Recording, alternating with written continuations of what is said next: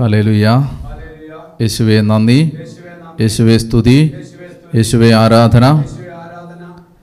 കൃപ നിറഞ്ഞ മറിയമേ നിനക്ക് സമാധാനം. നമ്മുടെ കർത്താവ് നിന്നോടുകൂടെ നീ സ്ത്രീകളിൽ അനുഗ്രഹിക്കപ്പെട്ടവളാവുന്നു. നിന്റെ ഉദരഫലമായ നമ്മുടെ കർത്താവ് ശമിശിക വാഴ്ത്തപ്പെട്ടവനാവുന്നു.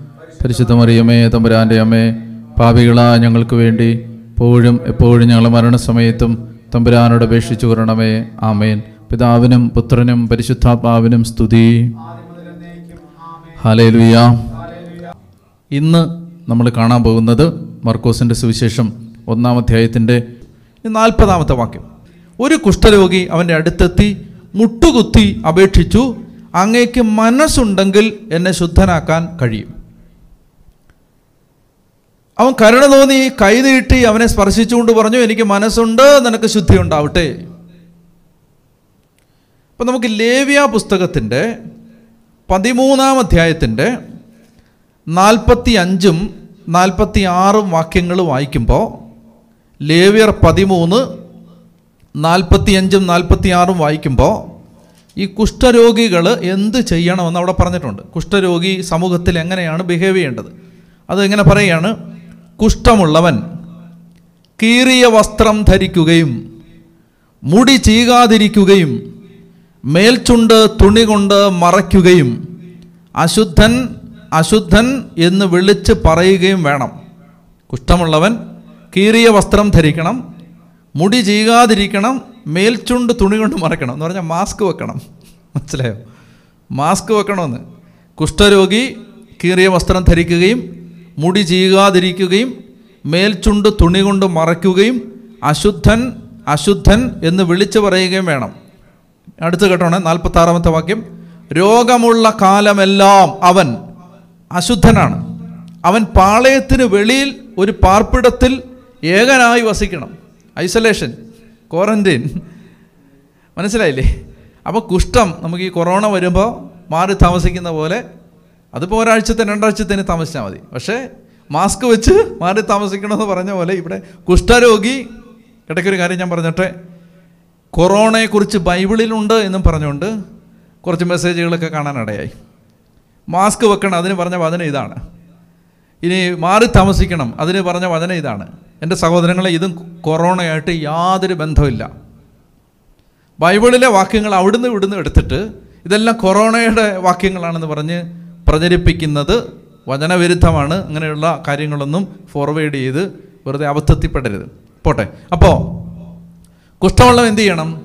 അവൻ കീറിയ വസ്ത്രം ധരിക്കണം മുടി ചെയ്യാതിരിക്കണം മേൽചുണ്ട് തുണി കൊണ്ട് മറക്കണം അശുദ്ധൻ അശുദ്ധൻ എന്ന് വിളിച്ച് പറയണം. അവൻ പാളയത്തിന് വെളിയിൽ ഒരു പാർപ്പിടത്തിൽ ഏകനായി വസിക്കണം. ആളുകളുടെ ഇടയിലോട്ട് വരാൻ പാടില്ല. ആളുകളുടെ ഇടയിലോട്ട് വന്ന് ആരെയെങ്കിലും തൊട്ട് അവർ അശുദ്ധരായാൽ ഇവന് കിട്ടാൻ പോകുന്ന ശിക്ഷ എന്താണ്? ഇവനെ കല്ലെറിഞ്ഞ് കൊല്ലാം. ഇതാണ് മരണശിക്ഷയാണ് അവന് കിട്ടാൻ പോകുന്നത്. അപ്പോൾ ഇതായിരിക്കേ അവസ്ഥ. ഇവൻ ഒരു റിസ്ക് എടുക്കുകയാണ്. ഇവനൊരു റിസ്ക് എടുത്തിട്ട് ആളുകളുടെ നടുക്ക് മുളങ്കാടുകളുടെ മറവ് പറ്റി മരച്ചില്ലയുടെ മരത്തിന്റെ പുറകിൽ മറഞ്ഞു തിന്ന് അവനിങ്ങനെ പതുക്കെ പതുക്കെ പതുക്കെ വെളിയിലേക്ക് വന്ന് പെട്ടെന്ന് ഓടി യേശുവിന്റെ മുമ്പിലേക്ക് എത്തി മുട്ടുകുത്തി. ആളുകൾക്ക് ഇവനെ ഉപദ്രവിക്കാൻ പറ്റുന്നതിന് മുമ്പ് വേഗം ഓടി വന്ന് മുട്ടുകുത്തി. മുട്ടുകുത്തിയിട്ട് കർത്താവിനോട് പറഞ്ഞു കർത്താവ് അങ്ങേക്ക് മനസ്സുണ്ടെങ്കിൽ എന്നെ ശുദ്ധനാക്കാൻ പറ്റും. കർത്താവ് പറഞ്ഞു എനിക്ക് മനസ്സുണ്ട്. സി ഇമാജിൻ കർത്താവ് പറയാണ് എനിക്ക് മനസ്സില്ലെന്ന് പറഞ്ഞാലോ? ജനങ്ങൾ ഇവനെ കല്ലെറിഞ്ഞ് കൊല്ലും. അപ്പോൾ ഇവൻ റിസ്ക് എടുക്കുന്നത് ജീവന്മാരുടെ പോരാട്ടമാണ്.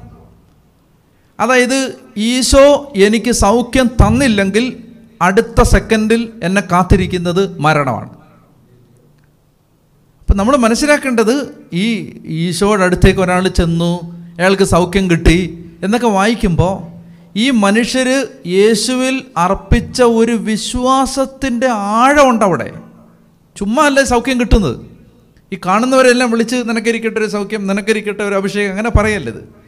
മനസ്സിലായില്ലേ? നീ വാ നിനക്ക് ആ കൂട്ടത്തിൽ ഒരുത്തം വാ നിനക്കരിക്കട്ടെ അങ്ങനെ ഇത് മറിച്ച് ഈ മനുഷ്യൻ ഈ വരുന്ന മനുഷ്യന്റെ ഉള്ളിലുള്ളൊരു ആഗ്രഹമുണ്ട് ആഗ്രഹം.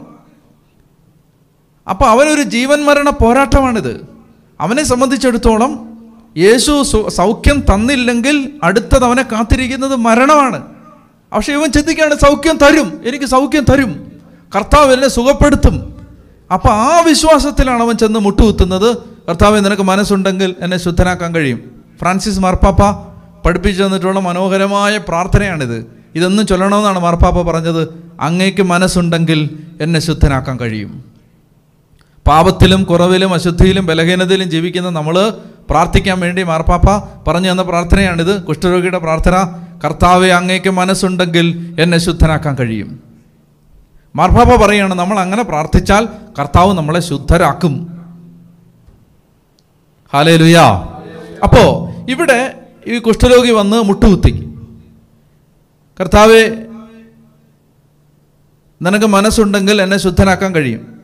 അവൻ കരുണ തോന്നി കൈ നീട്ടി അവനെ തൊട്ടു. എനിക്ക് മനസ്സുണ്ട്. ശുദ്ധി ഉണ്ടാവട്ടെ.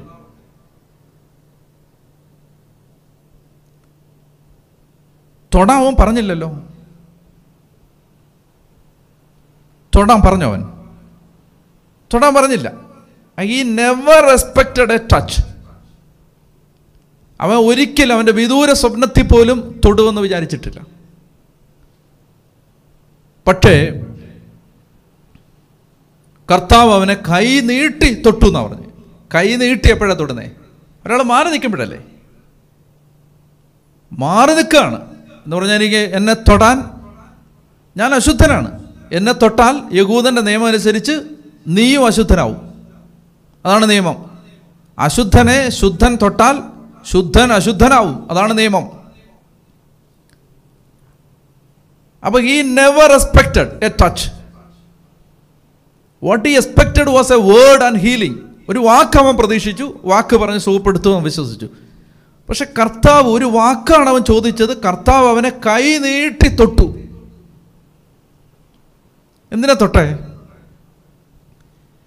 അവൻ തൊടണമെന്ന് ചോദിച്ചിട്ടില്ല. പക്ഷെ അവൻ തൊടണമെന്ന് ആഗ്രഹിച്ചിട്ടുണ്ട്.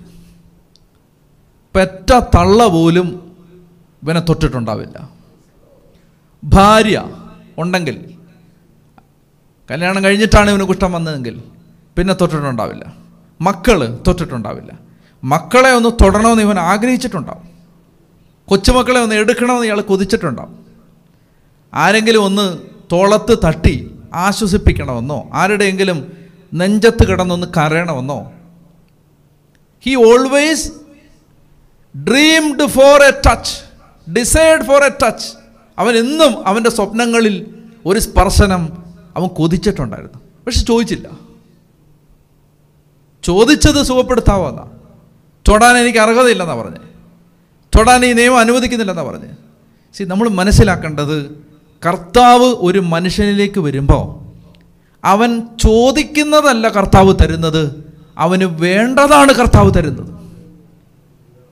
ചോദിച്ചതല്ല തന്നത് ആവശ്യമുള്ളതാണ് തന്നത്. മനുഷ്യര് ചോദിച്ചത് തന്നു ചോദിച്ചത് പോലും ചിലപ്പോൾ തരാതിരുന്നു. ദൈവം ചോദിച്ചത് ചിലപ്പോൾ തരില്ല ആവശ്യമുള്ളത് തരും. അതാണ് ഇവിടെ നമ്മൾ കാണുന്നത്. What he needed was a touch and he touched him അപ്പൊ യഹൂദന്റെ നിയമം അനുസരിച്ച് ഇപ്പോൾ ഒരു ശുദ്ധൻ അശുദ്ധനെ തൊട്ടിരിക്കുകയാണ്. എന്ത് സംഭവിക്കും? ഇവൻ അശുദ്ധനാവും. അങ്ങനല്ലേ നിയമം? പക്ഷേ പുതിയ നിയമം കർത്താവ് മാറ്റി എഴുതുകയാണ്. ഒരു ശുദ്ധൻ അശുദ്ധനെ തൊട്ടാൽ അശുദ്ധൻ ശുദ്ധനാവും. അത് പറയുന്നുണ്ട് എഫ് എസ് എസ് ലേഖനത്തിൽ പൗലോസ്ലിക പറയും ആ ഭാര്യാഭർത്താക്കന്മാർ തമ്മിലുള്ള ബന്ധം പറയുമ്പോൾ അദ്ദേഹം പറയും നിങ്ങൾ അവിശ്വാസിയായ പുരുഷൻ വിശ്വാസിനിയായ ഭാര്യ വഴി വിശുദ്ധീകരിക്കപ്പെടും. മനസ്സിലാവുന്നില്ലേ? അപ്പോൾ അതുകൊണ്ട് ക്രിസ്ത്യാനികളെ നമുക്ക് മാമോദീസ സ്വീകരിച്ച നമുക്ക് നമ്മളെപ്പോഴും ഞാൻ മുമ്പ് പറഞ്ഞിട്ടുള്ളതാണിത്. നമ്മൾ തൊടുമ്പോൾ അവരിലുള്ള അശുദ്ധിയല്ല നമ്മളിലേക്ക് വരേണ്ടത്. നമ്മിലുള്ള അഭിഷേകമാണ് അവരിലേക്ക് ഒഴുകേണ്ടത്. ശുദ്ധൻ അശുദ്ധനെ തൊട്ടാൽ അശുദ്ധൻ ശുദ്ധനാവണം എന്നതാണ് പുതിയ നിയമം. ശുദ്ധൻ അശുദ്ധനെ തൊട്ടാൽ ശുദ്ധൻ അശുദ്ധനാകുമെന്നതാണ് പഴയ നിയമം. ഉണ്ടോ? വ്യത്യാസം മനസ്സിലാവുന്നുണ്ടോ? അപ്പോൾ കർത്താവ് പറഞ്ഞു എനിക്ക് മനസ്സുണ്ട് നിനക്ക് ശുദ്ധി ഉണ്ടാവട്ടെ. തൽക്ഷണം കുഷ്ഠം മാറി അവന് ശുദ്ധി വന്നു. യേശു അവനെ കർശനമായി താക്കീത് ചെയ്ത് പറഞ്ഞയച്ചു. നീ ഇതേപ്പറ്റി ആരോടും ഒന്നും സംസാരിക്കരുത്. എന്നാൽ പോയി പുരോഹിതന് നിന്നെ തന്നെ കാണിച്ചു കൊടുക്കുക. മോശയുടെ കൽപ്പന അനുസരിച്ച് ജനങ്ങളുടെ സാക്ഷ്യത്തിനായി ശുദ്ധീകരണ കാഴ്ചകൾ സമർപ്പിക്കുകയും ചെയ്യുക. പുരോഹിതന്റെ അടുത്ത് ചെന്ന് ആണ്? ഇത് കുംഭസാരത്തിന്റെ ഒരു അടയാളമാണിത് ഒരു അശുദ്ധൻ ശുദ്ധനാക്കപ്പെടണമെന്നുള്ള ആഗ്രഹത്തോടുകൂടി അല്ലെങ്കിൽ ഈ പഴയ നിയമം അനുസരിച്ച് ഇവന് കുഷ്ഠമാണെങ്കിൽ അവന് കുഷ്ഠം മാറി എന്ന് പറയുമ്പോൾ പുരോഹിതന്റെ അടുത്ത് ചെന്നിട്ട് പുരോഹിതൻ സാക്ഷ്യപ്പെടുത്തണം. എന്താണ്? നിന്റെ കുഷ്ഠം മാറി. നിങ്ങൾ നല്ല ചോക്ക് കുഷ്ഠം മാറി എന്ന് അവന് നോക്കി അറിഞ്ഞൂടെ? ഭാര്യ പറഞ്ഞാൽ പോരെ? മക്കൾ പറഞ്ഞാൽ പോരെ? പഞ്ചായത്ത് മെമ്പർ പറഞ്ഞാൽ പോരെ? എന്തിനച്ഛൻ പറയണം? കണ്ട മനസ്സിലായില്ലേ? അതായത് നിന്റെ പാപം മോചിക്കപ്പെട്ടിരിക്കുന്നു. എന്തിനൊരു അച്ഛൻ പറയണം? അതാണ് ദൈവം സ്ഥാപിച്ചൊരു വ്യവസ്ഥയിൽ അതങ്ങനെയാണ്. പുരോഹിതൻ സാക്ഷ്യപ്പെടുത്തണം പുരോഹിതൻ പ്രഖ്യാപിക്കണം ഇതാ നിന്റെ പാപം ക്ഷമിക്കപ്പെട്ടിരിക്കുന്നു. അപ്പൊ കർത്താവ് പറയാണ് ഇത് നീ ആരോടും പോയി പറയരുത്. ആരോടും പോയി പറയരുത്. എന്നാൽ അവൻ പുറത്ത് ചെന്ന് വളരെ കാര്യങ്ങൾ പ്രഘോഷിക്കാനും ഇത് പ്രസിദ്ധമാക്കാനും തുടങ്ങി. എന്തിനാ ഈ ആരോടും പോയി പറയരുതെന്ന് പറഞ്ഞെന്നറിയോ? ഒരു കാരണമുണ്ട്. ഞാൻ പിന്നീട് എപ്പോഴും വിശദീകരിച്ചോളാം. അതായത് ഇപ്പോൾ ഇപ്പോൾ അവന് യേശുവിനെക്കുറിച്ച് മനസ്സിലായിരിക്കുന്നത് എന്താണ്? യേശു ആരാണ്? രോഗമുള്ളവരെ സുഖപ്പെടുത്തുന്ന ഒരാളാണ്. അപ്പോൾ അതൊരു ഹാഫ് നോളജാണ് ഒരു പാതി അറിവാണ്. യേശു എന്ന് പറഞ്ഞാൽ രോഗികളെ സുഖപ്പെടുത്തുന്ന ആൾ മാത്രമാണോ അല്ല. യേശു വന്നത് നിന്റെ പാപത്തിൽ നിന്ന് നിന്നെ രക്ഷിക്കാൻ വേണ്ടിയിട്ടാണ്. ആ അറിവിലേക്ക് എത്തുന്നത് വരെ ആളുകളുടെ അടുത്ത് ചെന്ന് ഇതാ ഒരു രോഗശാന്തിക്കാരൻ ഹീലർ ഹീലർ ഹീലർ എന്ന് പറഞ്ഞിട്ട് യേശുവിനെ പ്രഘോഷിച്ചാൽ യേശുവിനെ ആളുകൾ തെറ്റിച്ച് മനസ്സിലാക്കും. അതുകൊണ്ടാണ് കഥ പറഞ്ഞത് ഇപ്പം പറയണ്ട ഇത് പോയി ആരോടും. എന്റെ കുരിശുമരണത്തിന് ശേഷം ഞാൻ ആരാണെന്നുള്ളതിനെക്കുറിച്ച് പൂർണ ചിത്രം കിട്ടിയതിന് ശേഷം എല്ലാവരോടും പോയി നിങ്ങൾ സുവിശേഷം പ്രസംഗിക്കണം. മനസ്സിലായി? ഇപ്പൊ പറയണ്ടെന്ന് പറയുന്നത് അതിനാണ്. ഇപ്പൊ നിങ്ങൾക്ക് പൂർണ ചിത്രം വ്യക്തമായിട്ടില്ല. അതുകൊണ്ടാണ് ഇനി പലയിടത്തും നമ്മൾ കാണും. ഇതിന് മർക്കോസ് നമ്മൾ പഠിക്കുമ്പോൾ അതിന് പറയുന്നത് മെസ്സിയാനിക് സീക്രട്ട് എന്നാണ്. മിശികയെ സംബന്ധിക്കുന്ന രഹസ്യം. അത് പറഞ്ഞാൽ ഇതാണ്. ഈ പാതി അറിവ് പോയി പറയണ്ട. എന്നുള്ളതാണ്. അപ്പോൾ ഈശോ ഒരു അത്ഭുത പ്രവർത്തകനല്ല. ഈശോ ഒരു രാഷ്ട്രീയ വിമോചകനല്ല മറിച്ച് ഈശോ പാപത്തിൽ നിന്ന് രക്ഷിക്കാൻ വന്നവനാണ്. ആ അറിവ് കിട്ടുന്നത് വരെ പറയണ്ട എന്ന് പറയുന്നു ഒരു കാര്യം കൂടെ കാണാം മനോഹരമായ മറ്റൊരു കാര്യം ഇവിടെ കാണുന്നുണ്ട്. ബ്യൂട്ടിഫുള്ളായ ഒരു ഇൻസൈറ്റിനകത്തുനിന്ന് കിട്ടും. എന്താണെന്നറിയാമോ? അവൻ പുറത്ത് ചെന്ന് കേട്ടോ നിങ്ങൾ ഈ വാക്യം? അവൻ പുറത്ത് ചെന്ന് വളരെ കാര്യങ്ങൾ പ്രഘോഷിക്കാനും അത് പ്രസിദ്ധമാക്കാനും തുടങ്ങി. തന്മൂലം പിന്നീട് പട്ടണത്തിൽ പരസ്യമായി പ്രവേശിക്കാൻ യേശുവിന് സാധിച്ചില്ല. അവൻ പുറത്തു വിജനപ്രദേശങ്ങളിൽ തങ്ങി. ജനങ്ങളാകട്ടെ എല്ലായിടത്തു നിന്ന് അവന്റെ അടുത്ത് വന്നുകൊണ്ടിരുന്നു. അപ്പൊ യേശുവിന് പട്ടണത്തിൽ പരസ്യമായി പ്രവേശിക്കാൻ പറ്റിയില്ല. കുഷ്ഠരോഗിക്കോ? ഇത്രയും നാൾ പുറത്തിറങ്ങാൻ പറ്റാത്ത ആൾ കുഷ്ഠരോഗിയായിരുന്നു. ഇപ്പോൾ പുറത്തിറങ്ങാൻ പറ്റാത്ത ആൾ യേശുവാണ്. നിങ്ങൾക്ക് മനസ്സിലാവുന്നുണ്ടോ?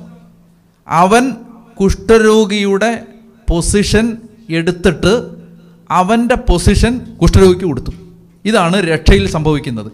നമ്മുടെ പാപം നമ്മുടെ അവസ്ഥ നമ്മുടെ പോരായ്മ നമ്മുടെ ബലഹീനത അവൻ എടുത്തിട്ട് അവന്റെ കൃപ അവൻ നമുക്ക് തരുന്നു. ഈ എക്സ്ചേഞ്ച് ആണ് രക്ഷ. നിങ്ങൾക്ക് മനസ്സിലാവുന്നുണ്ടോ? ഇത്രയും നാൾ കുഷ്ഠരോഗിക്കാണ് പുറത്തിറങ്ങാൻ പറ്റാതിരുന്നത്. ഇപ്പൊ ആർക്കാണ് പുറത്തിറങ്ങാൻ പറ്റാതിരിക്കുന്നത്? യേശുവിനാണ്. എന്തുകൊണ്ടാണ് പുറത്തിറങ്ങാൻ പറ്റാത്തത്? കുഷ്ഠരോഗിയെ സുഖപ്പെടുത്തിയത് കൊണ്ടാണ്. കുഷ്ഠരോഗി ഇതാ പുറത്തിറങ്ങി എല്ലാം പറഞ്ഞുകൊണ്ട് നടക്കുന്നു. യേശുവിനാകട്ടെ പുറത്തിറങ്ങാൻ പറ്റുന്നില്ല. അവൻ വിജന പ്രദേശങ്ങളിലേക്ക് പിൻവാങ്ങി. എന്ന് പറഞ്ഞാൽ ഇന്നലെ വരെ കുഷ്ഠരോഗി മറഞ്ഞു നടന്ന സ്ഥലങ്ങളിൽ ഇന്ന് ഈശോ ഇതാ മറഞ്ഞു നടക്കുന്നു. കണ്ണുകളടച്ച് പ്രാർത്ഥിക്കാൻ കർത്താവേ. ഈ വചനത്തിലൂടെ അവിടുന്ന് ഞങ്ങൾക്ക് തന്ന വെളിച്ചങ്ങളെ ബോധ്യങ്ങളെ ഓർത്ത് നന്ദി പറയുന്നു. ഈ വചനം സ്വീകരിക്കാനും അനുസരിക്കാനുമുള്ള കൃപ കർത്താവെ ഞങ്ങൾക്ക് അങ്ങ് തരണമേ. പരിശുദ്ധാമയോട് ചേർന്ന് ഞങ്ങൾ അങ്ങേക്ക് നന്ദി പറയുന്നു. പിതാവിന്റെയും പുത്രന്റെയും പരിശുദ്ധാത്മാവിന്റെയും നാമത്തിൽ ആമേൻ.